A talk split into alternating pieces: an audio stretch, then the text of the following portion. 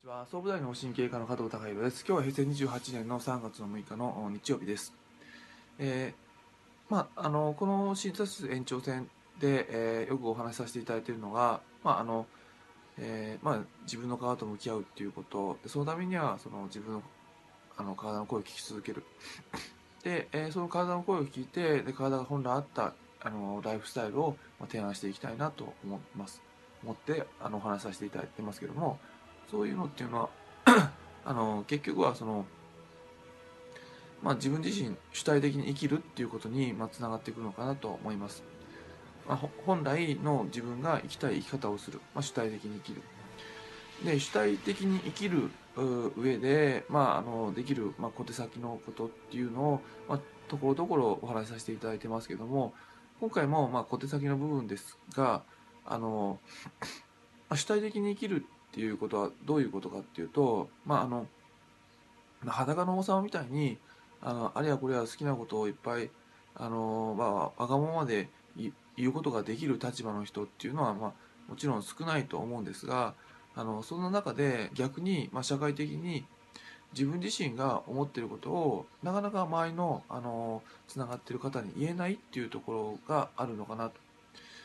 えーまあよくそのあのうん、ご高齢の方の中で、えー私は絶対にあの娘や息子の世話にならないわよっていうふうに意固地になっている方がいるんですがあの、まあ、そういう方に限ってやっぱりそあの後々調子が悪くなった時にあのご家族に 迷惑かけてしまうっていう部分もあったりするのであの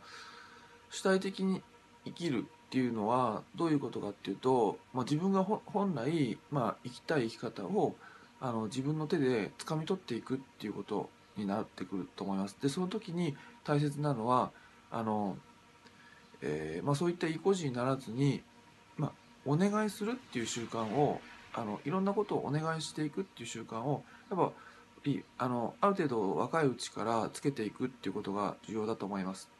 ま社会的にちゃんと生きててあのあの本当に誰かに依存して、えーお願いするんじゃなくて、えー社会的にちゃんと生きてるっていう前提でお願いするっていうことになるとお願いするってことになるとお願いします。ただ私はあのこういった価値をあなたに提供できますよっていうことを胸張ってあの言うっていうことになりますので